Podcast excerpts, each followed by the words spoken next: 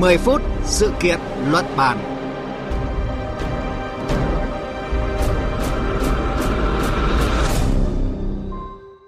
Thưa quý vị và các bạn, liên tục thời gian gần đây, tại một số bệnh viện tuyến trung ương, tuyến tỉnh xuất hiện tình trạng xin nghỉ việc của các bác sĩ, thậm chí có cả các bác sĩ trưởng khoa và phó khoa. Câu chuyện đang nóng dư luận hiện nay đó là hơn 200 bác sĩ bệnh viện tuyến đầu tại Hà Nội là bệnh viện Bạch Mai đồng loạt xin nghỉ việc, trong đó có 18 bác sĩ có trình độ tiến sĩ, học hàm phó giáo sư. Làm gì để giữ chân bác sĩ giỏi trong các bệnh viện công là câu chuyện chúng tôi bàn luận trong 10 phút sự kiện luận bàn hôm nay với sự tham gia của phóng viên Thanh Nga, thường trú khu vực Đông Bắc và phóng viên Kim Dung, thường trú tại thành phố Hồ Chí Minh.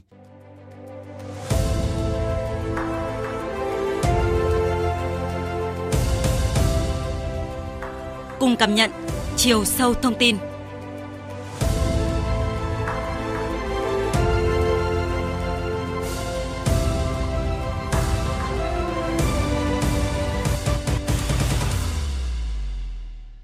Trước tiên xin mời quý thính giả cùng nghe tổng hợp ngắn của chúng tôi.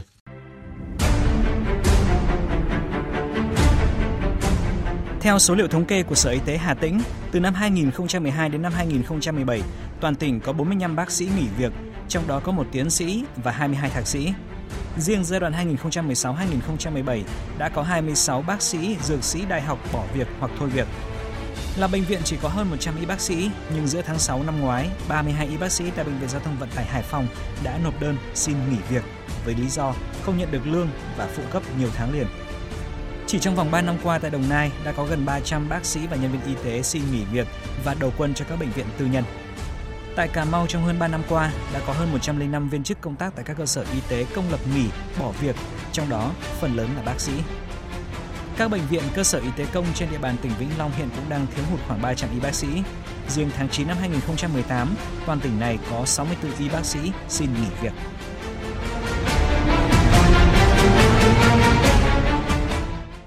Thưa quý vị và các bạn, như tổng hợp nhanh của chúng tôi, tình trạng bác sĩ tại các bệnh viện công ra đầu quân tại bệnh viện tư nhân không phải là câu chuyện mới mẻ mà nó đã diễn ra tại rất nhiều địa phương – À, thưa chị Thanh Nga, tại Bệnh viện Giao thông Vận tải Hải Phòng, cả bệnh viện chỉ có hơn 100 y bác sĩ, nhưng đến giữa tháng 6 năm ngoái, 32 y bác sĩ đã nộp đơn xin nghỉ việc.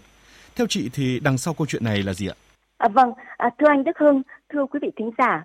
nguyên nhân khiến 32 bác sĩ, y tá của Bệnh viện Giao thông Vận tải Hải Phòng đồng loạt nộp đơn xin nghỉ việc vào tháng 6 năm ngoái là do bệnh viện nợ lương, phụ cấp và không đóng các chế độ bảo hiểm cho nhân viên trong nhiều tháng liền, cực chẳng đã các y bác sĩ này mới phải nộp đơn xin nghỉ việc tự túc. Chính giám đốc bệnh viện giao thông vận tải Hải Phòng đã thừa nhận tình trạng nợ lương tại bệnh viện là do mất cân đối thu chi.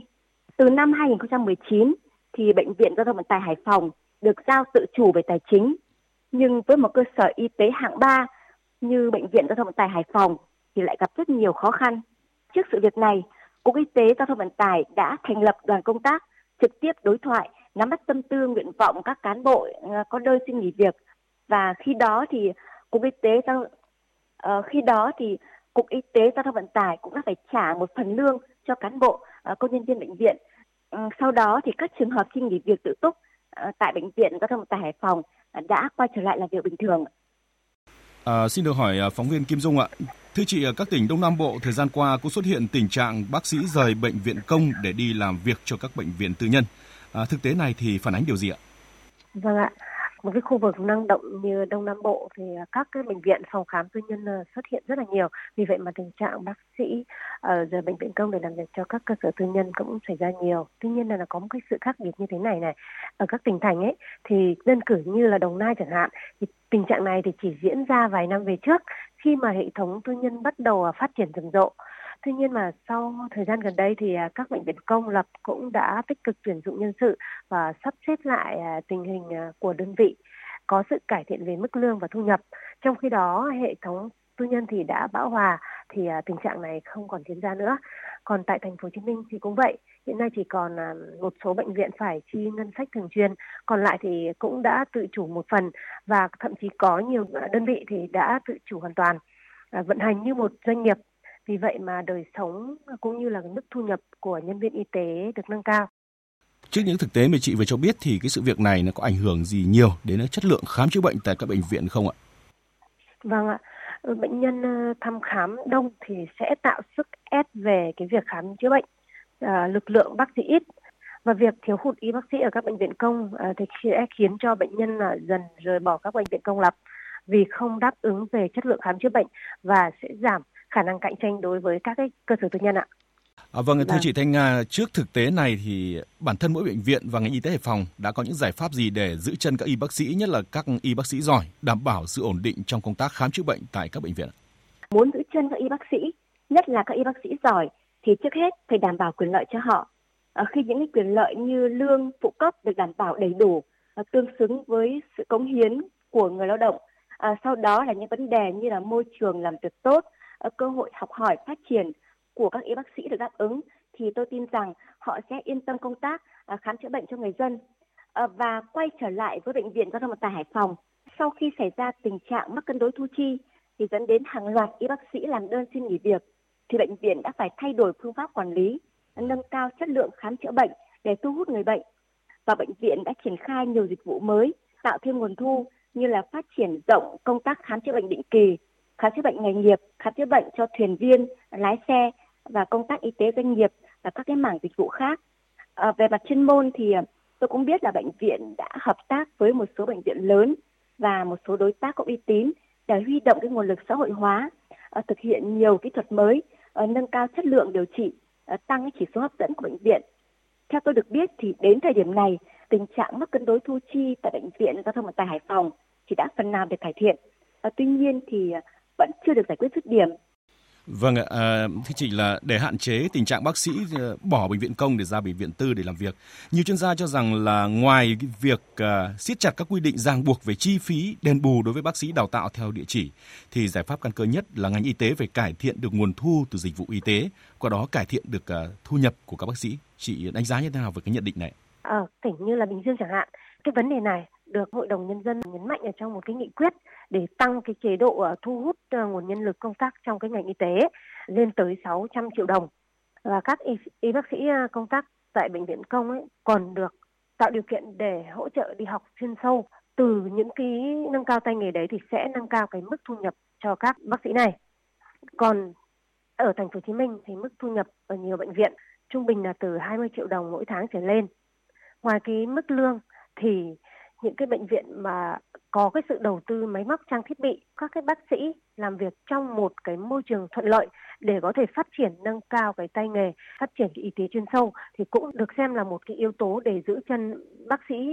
gắn bó với các bệnh viện công hơn ạ. Từ khi có những cái chính sách ưu đãi đấy thì uh, cái lực lượng bác sĩ ở trong các bệnh viện có cái sự xáo động nhiều không ạ? Đến nay cái nguồn nhân lực đặc biệt là ở các cái trung tâm y tế nơi mà đã bắt đầu chuyển đổi thành ừ, thành đơn vị là khám bệnh đó thì vẫn là thiếu các bác sĩ. Trước cái tình trạng này thì à, tỉnh Bình Dương qua cái nghị quyết đại hội đảng bộ đã tạo mọi điều kiện uh, liên kết với các cái trường đại học có uy tín trong cả nước như là bệnh viện Đại học Y Dược Thành phố Hồ Chí Minh, Đại học uh, Y khoa Phạm Ngọc Thạch hay là Đại học Y khoa Cần Thơ sẽ làm theo những cái đơn đặt hàng và thu hút nhiều y bác sĩ hơn thì dự đoán về số lượng khoảng 2 đến 3 năm nữa thì uh, sẽ có lực lượng bác sĩ đáp ứng cho nhu cầu khám chữa bệnh. Uh, kể cả những cái bệnh viện mà đang xây dựng sẽ đi vào hoạt động trong vài năm tới ạ. À, còn một giải pháp nữa thì uh, theo chị Kim Dung là vấn đề tự chủ tài chính của các bệnh viện nó có ảnh hưởng ra sao đến việc đi hay ở của cán bộ ngành y tế không ạ? Việc tự chủ tài chính tại các bệnh viện thì nó ảnh hưởng rất là nhiều đến việc các bác sĩ từ bỏ hay là gắn bó lại với bệnh viện. Khi mà tự chủ tài chính thì nó liên quan đến việc chi trả mức lương các bệnh viện sẽ căn cứ vào những cái năng lực uh, cũng như là cái uh, chế độ làm việc tự tự ý các cái giám đốc tự các giám đốc bệnh viện sẽ linh hoạt hơn trong cái việc trả lương phù hợp với năng lực thì họ sẽ nhận thấy rằng là mình được uh, trả cái mức xứng đáng và sẽ gắn bó nhiều hơn ạ.